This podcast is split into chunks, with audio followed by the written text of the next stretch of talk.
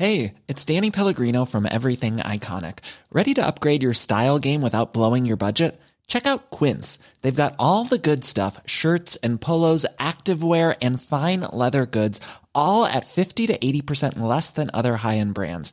And the best part? They're all about safe, ethical, and responsible manufacturing. Get that luxury vibe without the luxury price tag. Hit up quince.com slash upgrade for free shipping and 365 day returns on your next order. That's quince.com slash upgrade.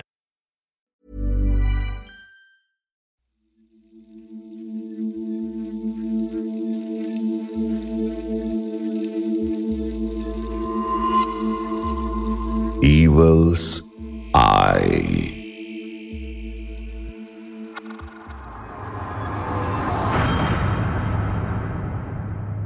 Anklet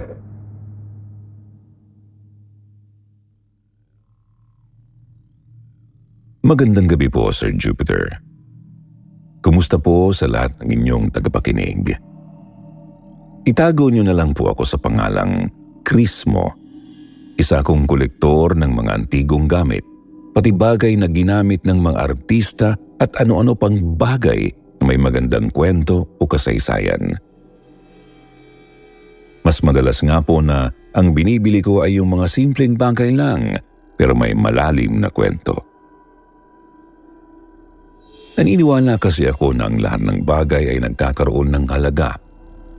Hindi lang dahil sa pagiging antigo nito, kundi dahil na rin sa mga lihim na kwento na nakapaloob dito.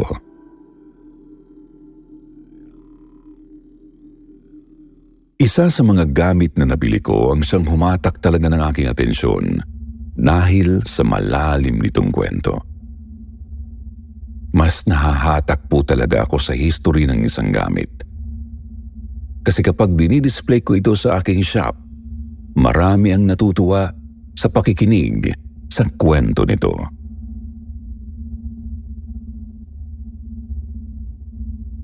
Kagaya nitong anklet na aking nabili – sa katunayan po, ang gamit na ito ay walang halaga kung ibabase natin sa bentahan sa market. Mura ko lang din itong nabili. Napakasimple lang nito, gawa ito sa beads na tinatawag na Super 8. Ito po yung beads na hugis number 8 at may dalawang butas.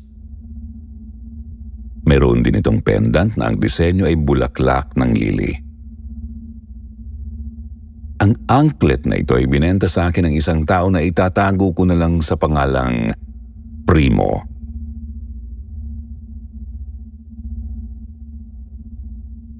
Ayon sa kanya, ang anklet na ito ay ibinigay raw ng isang babae sa kanyang best friend. Ang babaeng pinagbigyan daw ng anklet na yun ay namatay matapos itong isuot. Nung una raw ay inakalang aksidente ang nangyari dahil nabangga habang tumatawid sa kalsada. Pero dahil nalaman daw nila ang kwento ng gwintas, nasabi nilang hindi ito aksidente. Talagang may sumpa ang anklet na ito. Sabi ni Primo, napasakamay raw niya ang anklet na yon nang mamatay ang kanyang kapatid na babae. Ibinibenta niya sa akin dahil mas alam ko raw kung ano ang dapat gawin sa anklet. Nabili lang daw ang anklet na ito ng kanyang kapatid sa isang tindahan ng mga second-hand na mga gamit na mula pa sa iba't ibang bansa. Ang ate raw niya ay namatay sa sakit na kanser.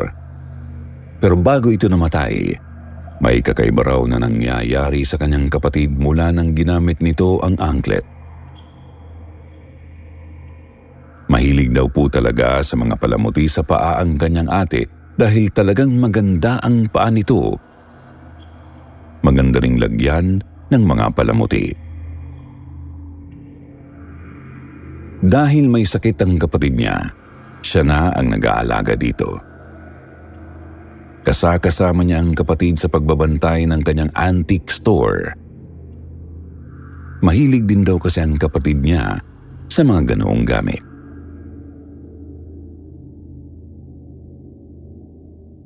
Ilang araw matapos daw na isuot ng ate niya ang anklet, napansin na niya ang kakaibang ay kinikilos nito. Bigla na lang daw itong may kinakausap. Pero kapag tinitingnan niya ay wala namang kasama ang ate niya. Minsan daw ay tumatawa ang kapatid niya na parang may kabiruan. Ang akala raw niya ay epekto lang yon ng mga gamot at chemotherapy pero kalaunan daw ay nararamdaman na niyang may kakaiba talaga sa bahay nila.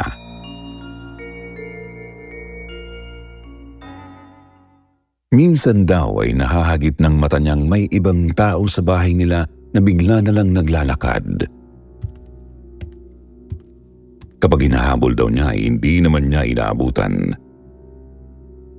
Mas ipinagtataka pa niya ang pinupuntahan daw ng taong yun ay wala namang daan o pintuan dahil dingding na.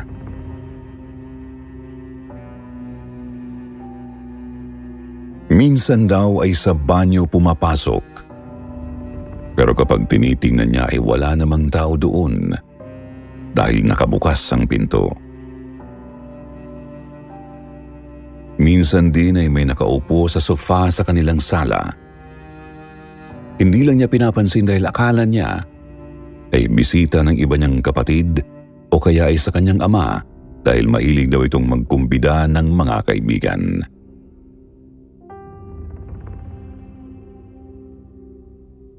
Hanggang isang tanghali daw, pinuntahan niya ang kanyang kapatid sa kwarto para ayain ng kumain. Nakita raw niyang may kausap ang ate niya. Nakabukas daw ng kalahati ang pinto ng kwarto ng kanyang ate. Kaya kitang-kita niya ang kausap nitong lalaki. Nakaupo raw ito sa kama at nakapaharap sa ate niya. Hindi raw niya makita ang buong mukha dahil nakatagilid sa kanya. Ang masasabi lang daw niya ay maputi ang lalaking yun at matangos ang ilong. Base sa tindig nito ay talagang makisig ang lalaki. Kakaiba raw talaga ang lalaki dahil hindi raw kagaya ng damit natin ang suot nito. Makinang daw at makulay.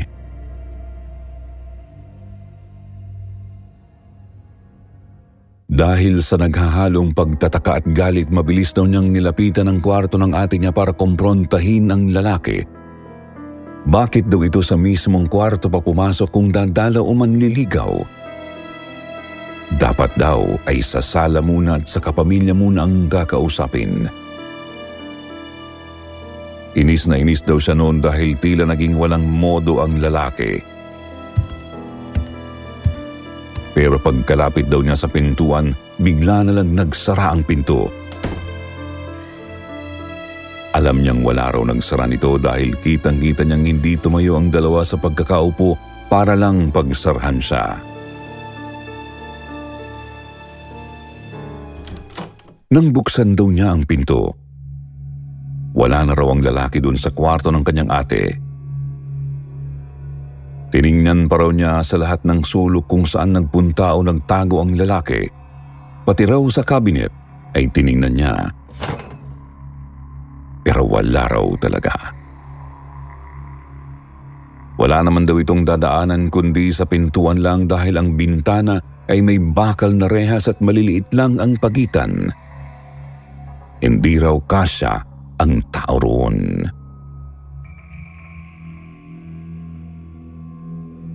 Nang tanungin daw niya ang kapatid, sinabi nitong wala siyang kasama sa kwarto. Baka raw namamalik mata lang siya.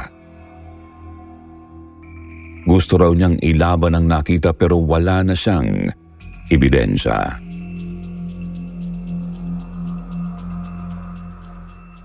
Isang gabi raw nahuli na naman niyang nasa loob ng kwarto ng kanyang kapatid ang lalaki. Papunta raw siya sa silid ng ate niya para tingnan kung natutulog na pero papalapit pa lang daw siya sa pintuan ay dinig na dinig na niyang may kausap na lalaki ang ate niya.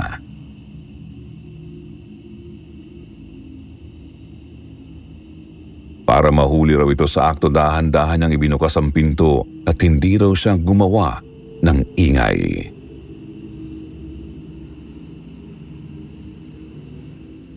Nakita raw niya ang ate niyang nakaupo sa kama at nakasandal sa headboard. Pangiti-ngiti raw ang ate niya na parabang kinikilig. Nang tingnan daw niya ang silid, wala naman itong kausap. Papasok na sana siya para tanungin ang kapatid nang makita ro niyang biglang umalsa ang nakalubog na ibabang parte ng kama na parabang may nakaupo roon at bigla lang tumayo.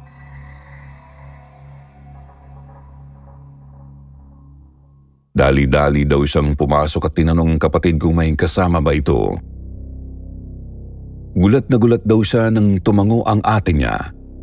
Doon na raw siya talagang kinilabutan. Inakala raw niyang itatanggi ng ate niya, pero hindi. Kaya lang hindi niya makita sa loob ng kwarto ang sinasabing kasama ng ate niya. Ang sabi pa raw ng ate niya, hindi daw sa kanya magpapakita ang lalaki dahil baka magalit daw siya. Nang tanungin daw niya kung nasaan na, bago pa raw sumagot ang ate niya narinig niyang nagsara ang pinto. Kasunod noon ay ang mga yabag na bumababa ng hagdan.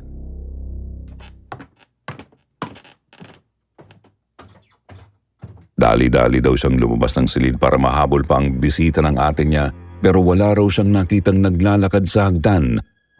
Pero, dinig na dinig daw niya ang yabag nito na bumababa. Paulit-ulit daw yung nangyayari hanggang sa masanay na raw siya sa pagbisita ng lalaki sa kanyang ate. Hindi raw niya masabi sa magulang nila dahil hindi niya alam kung paano ipaliliwanag. Nakita naman daw niya na masaya ang ate niya. Inisip niya baka makatulong ang lalaking yun sa tuluyang paggaling ng kanyang kapatid.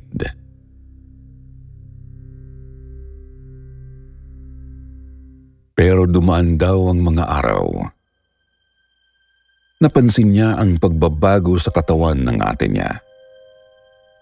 Masigla raw ito tuwing dumadalaw ang lalaki, pero hinang-hina tuwing gabi kapag nakaalis na ang bisita. Ganon daw lagi ang nangyayari hanggang sa talagang nanghihina na ang kanyang kapatid. Gustuhin man niyang sabihin ang lahat pero mas naniniwala ang magulang niya sa sinasabi ng doktor. Normal daw yun dahil sa sakit ng kanyang ate. Hindi na raw nakabawi ang kapatid niya. Tuluyan na silang iniwan. Kaya naniniwala raw siyang malaki ang kinalaman ng angklet sa pagkamatay ng kanyang kapatid, pati yung lalaking lagi nitong bisita.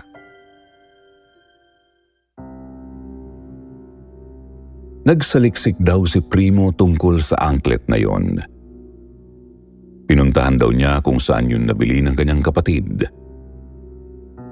Tinanong daw niya ang history ng anglet. Nalaman niya na dahil sa matinding galit ay nilagyan ng sumpa ang anglet na yon.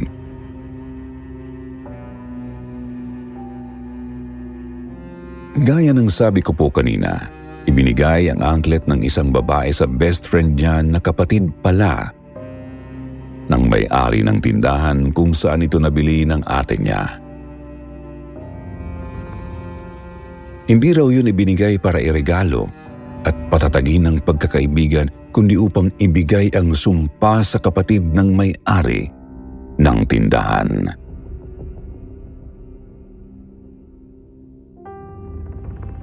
Nang malaman daw yun ng may-ari ng tindahan ay huli na. Patay na ang kapatid niya. Nalaman lang daw nila yon dahil sa naiwang diary ng kapatid niya.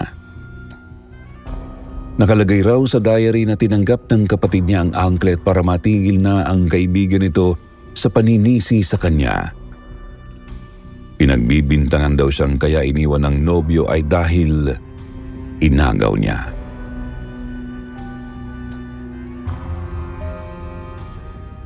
Hinanap daw ng may-ari ng tindahan ng matalik na kaibigan ng kapatid pero nalaman nilang nagpakamatay rin ito dahil hindi kinaya ang pakikipaghiwalay ng nobyo.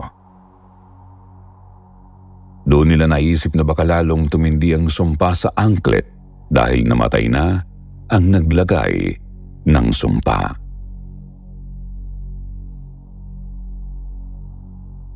Pinabindisyonan naman daw nila ang angklet at ignago. Nagkataon lang na nung naglabas ng mga gamit ang kasambahay nila para ilagay na sa tindahan ng mabili ay nasama ang angklet. Nalaman lang nila na nailabas ito dahil binibili na ng kapatid ni Primo. Hindi raw nila yun ibinebenta pero ayaw raw pakawalan ng kapatid ni Primo. Wala raw silang nagawa dahil gustong gusto raw ito ng buyer. Inisip nilang wala na marahil ang sumpa dahil Pinabindisyonan naman ito.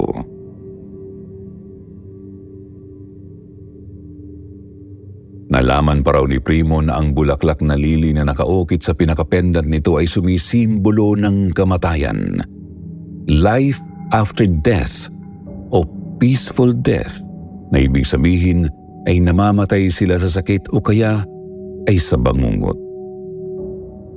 Gaya ng pagkamatay ng ate niya na hindi na lang nagising. Kagaya po ni Primo, nagtataka rin ako kung ano ang kinalaman ng anklet sa lalaking tumadalaw sa kapatid niya. Sa katotoo kaya na may sumpa ang anklet o sadyang oras na talaga ng kapatid ni Primo na magpahinga? There's never been a faster or easier way to start your weight loss journey than with PlushCare PlushCare accepts most insurance plans and gives you online access to board-certified physicians who can prescribe FDA-approved weight loss medications like Wigovi and Zepbound for those who qualify. Take charge of your health and speak with a board-certified physician about a weight loss plan that's right for you. Get started today at plushcare.com slash weight loss. That's plushcare.com slash weight loss. plushcare.com slash weight loss. Hey there, it's Michelle Norris. I'm host of a podcast called Your Mama's Kitchen. When I travel, I'm usually looking for a way to find a taste of home when I'm not at home. And one of the things I love to do when I am at home is entertain. And Airbnb allows me to do that. When I was in California recently, I rented a house that had a great kitchen. And when we were sitting around the table, we we're all thinking, we're in someone else's house. Someone could be in all of our homes as well.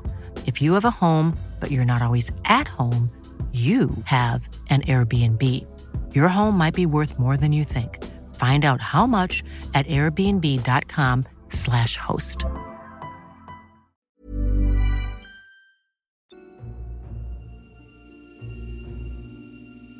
Pero isa lang po ang sigurado ko.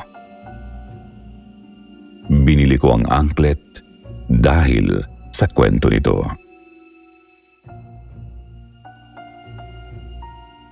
Sa ngayon po, Sir Jupiter, wala na po sa akin ang anklet dahil nabili na ito ng isang kolektor din ng antique. Ipinakita ko lang ito sa kanya at ikinuwento ang history nito. Sabi niya nga kakaiba raw ang energy ng anklet na yon.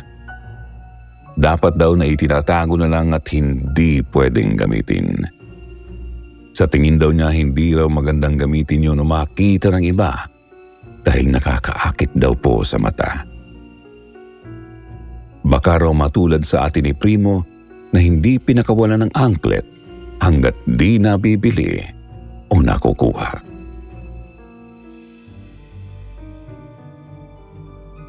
Dahil doon ibinigay ko ang anklet sa kolektor na yun dahil nagtatago rin siya ng mga gamit na sinasabing may sumpa o may negative energy.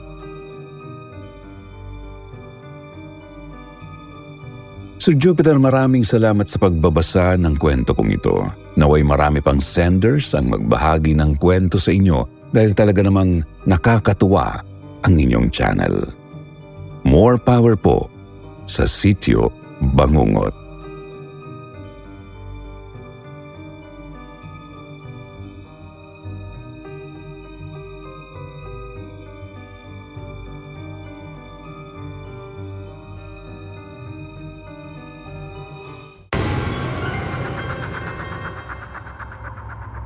Pulseras.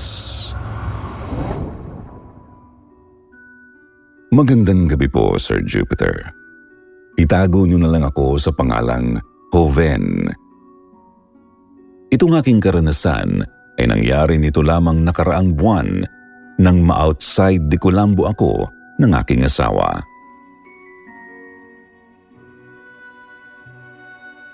Lasing akong umuwi ng gabing yun, kaya pinagsarhan ako ng pintuan ng aking misis kaya sa kabilang kwarto ako natulog.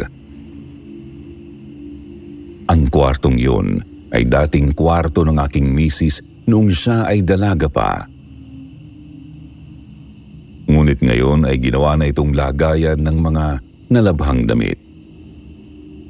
Yung mga damit ay nakapatong sa kama at sa lapag ay may foam kung saan siya nagtutupi at pwede na ring tulugan.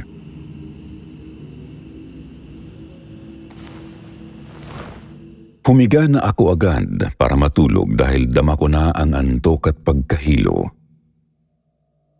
Hindi ko naman masisisi si Mrs. dahil kapag pumasok pa ako sa kwarto namin ay tiyak magigising ko lang ang anak namin.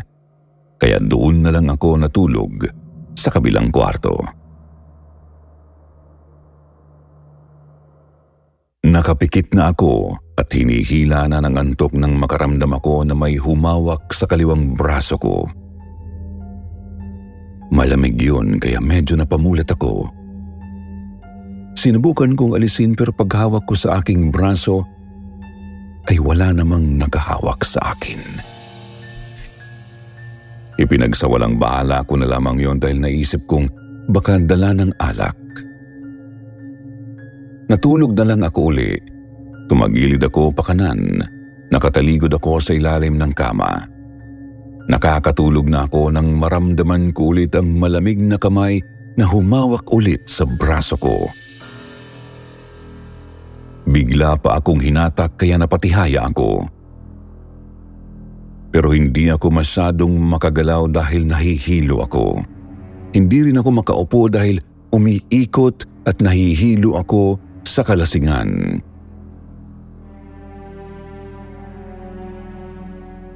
Maya-maya ay may humihila na sa akin papasok sa ilalim ng kama. Sinubukan kong sumigaw pero umo lang ang nagagawa ko.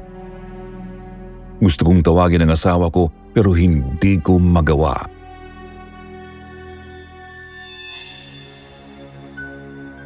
Kahit madilim ay nilingon ko ang ilalim ng kama.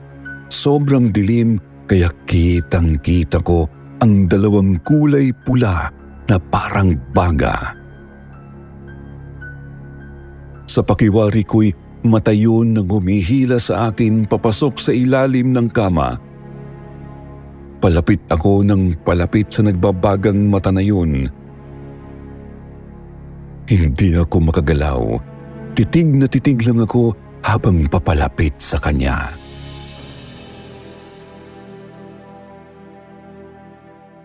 Sinubukan ko ulit sumigaw para humingi ng saklolo pero hindi ko talaga magawa. Tanging mga ungol lang na hindi ko rin alam kung umaabot ba sa kabilang kwarto kung saan naroon ang asawa ko.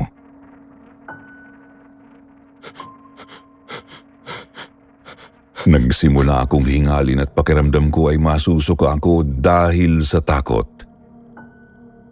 Ipinikit ko na lang ang aking mga mata.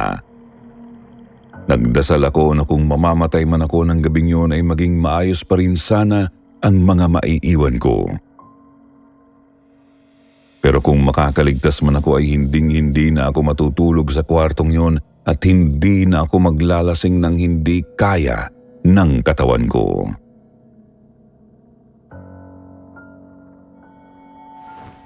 Nararamdaman ko pa rin na dumadaus-dus ang katawan ko papasok sa ilalim ng kama.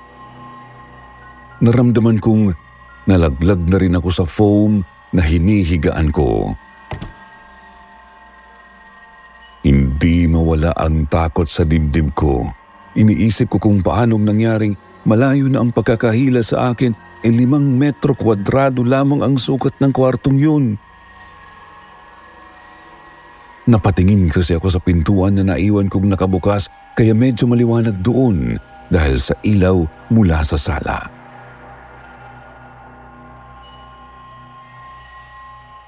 Nang nasa ilalim na ako ng kama, pakiramdam ko ay lumulubog ako.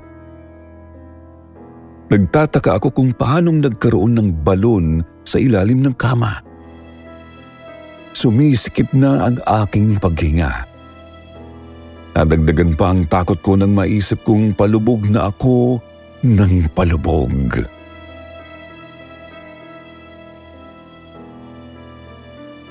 Muli akong pumikit at inisip kong bangungot lang ang nangyayari sa akin. Pilit kong kinukumbinsi ang aking sarili na gumising pero hindi pa rin ako nakakatakas sa sitwasyong yun. Dasal ako ng dasal na sana ay matapos na.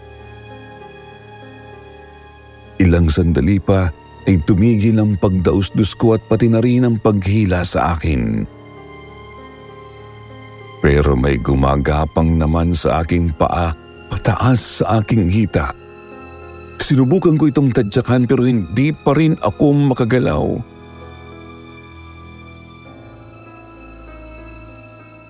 Pinilit kong gumalaw. Naalala ko ang sinasabi ng iba na kapag binabangungot, igalaw lang ang daliri sa paa o kamay at magigising na. Ginawa ko ang lahat hanggang sa naigalaw ko na nga ang daliri ko sa kamay. Kasunod nun ay naigalaw ko na ang aking katawan pero hindi pa rin ako makaalis sa sitwasyong yun. Dumapa ako para gumapang paakyat sa bunganga ng hukay pero pinipigilan ako ng nilalang na gumagapang sa aking paa. Nanlalaban ako. Pilit kong tinatadya ka ng pumipigil sa akin pero malakas talaga ito. Binilisan ko na ang paggapang paakyat sa hukay pero naramdaman kong patungo na sa aking leeg ang gumagapang sa aking paa. Mas nararamdaman ko na napakalaking kamay lang ang pumipigil sa akin na makaahon dahil mahahaba ang daliri niya. Wala akong naramdamang ibang bahagi ng katawan. Sa tingin ko ay kasing laki ko ang kamay na yun.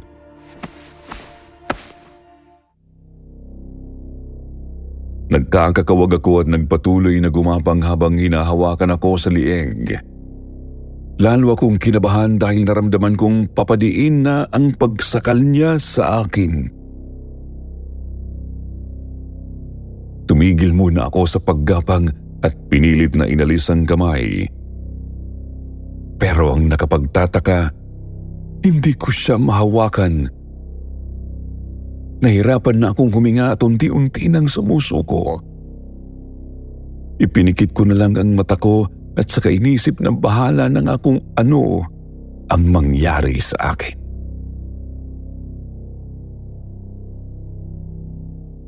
Pagkatapos nung naisaka ko na narinig ang boses ng asawa ko.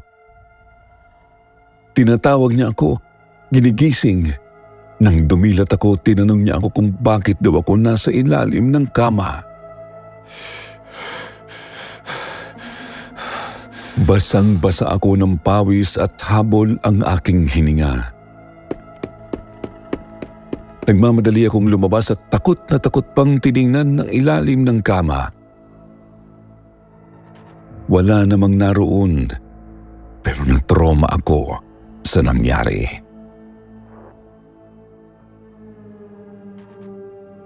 Binangungot talaga ako, Sir Jupiter. Pero grabe naman ang bangungot na yun.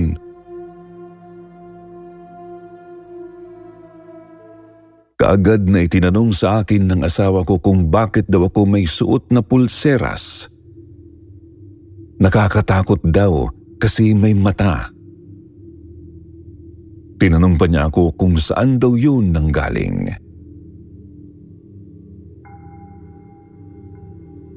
Hindi ko masagot si Mrs. Nanghihina na ako. Pakiramdam ko ay maraming lakas ang nawala sa akin. Sinabon pa ako ng misis ko nang sabihin ko na naginip ako ng masama. Sabi niya, kakaalak ko raw yun. Hindi na ako nakipagtalo. Sinenyasan ko na lang siya na alisin ang pulseras sa kamay ko.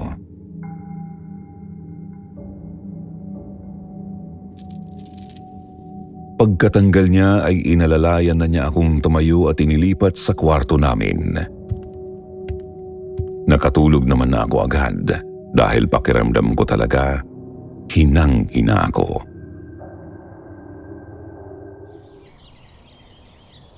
Kinabukasan doon ko ikinwento kay Mrs. ang mga nangyari. Sabi niya baka raw sleep paralysis ang nangyari sa akin. Pero sabi ko naman paano niya ipapaliwanag yung nangyari sa akin na nasa ilalim ako ng kama.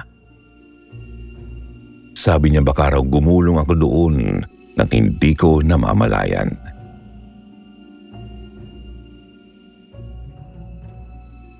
Sinabi ko rin sa kanya na yung pulseras ay ibinigay sa akin ng barkada ko na umuwi galing sa UAE.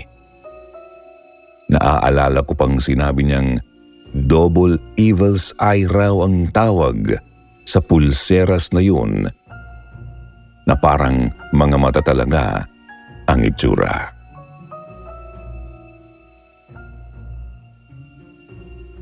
Hindi ako naniniwala sinabi niyang yon hanggang sa may nangyari nga sa akin ng gabing yon.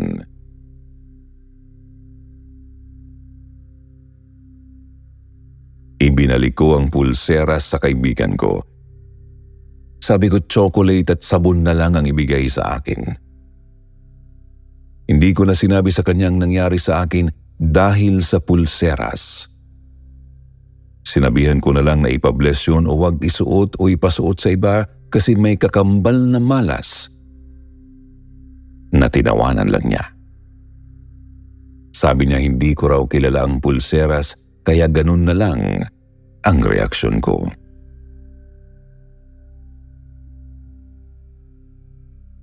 Para mapatunayan ko sa sarili ko na dahil sa pulseras ang dahilan ng aking bangungot ay natulog akong muli sa kabilang kwarto. Nagdasal muna ako bago matulog at nagising naman akong buhay kinaumagahan na walang gumagambala sa akin na nilalang. Inulit ko pa ng tatlong beses at yung isang beses ay nakainom pa ako ng alak. Pero wala naman nangyari sa akin.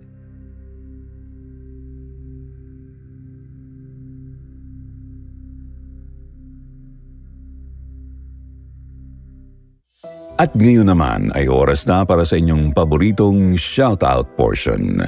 Shoutout kay Cheche Gentiles, Kilabot King, Janice Garcia, Sabi Nalimas, Geraldine Peroa, Shasha Sudario, Marian Calma, Grace Ordesta, Elmery Ibanez Jr., at kay Mayumi Makisig. Basahin naman natin ang ilan sa magagandang comment mula kina Anacel Gravela at Dolores Gallego. Sabi ni Anacel, Hi po mga kasityo, naadik na yata ako sa pakikinig ng mga kwento ninyo. Hindi na ako makatulog kung hindi ako nakakinig ng mga kwentong nakakatakot. Anyway, listening here in Kuwait. God bless po sa lahat. Sabi din ni Ludivi Naga Biaso, Hello, hello po. Salamat sa napakagandang episodes niyo dito sa Sitio Bangungot. Sobrang nakakawala ng stress at homesick, lalo sa kagaya kong OFW na still kicking here in Singapore. Sa mga hindi po nabanggit, kayo naman po ang susunod sa mga susunod na episodes. Huwag kalimutang mag-reply sa ating shoutout box na nasa comment section para ma-shoutout ang mga pangalan ninyo. Muli po mula sa bumubuo ng Sityo Bangungot, ito po ang inyong lingkod. Jupiter, nagpapasalamat.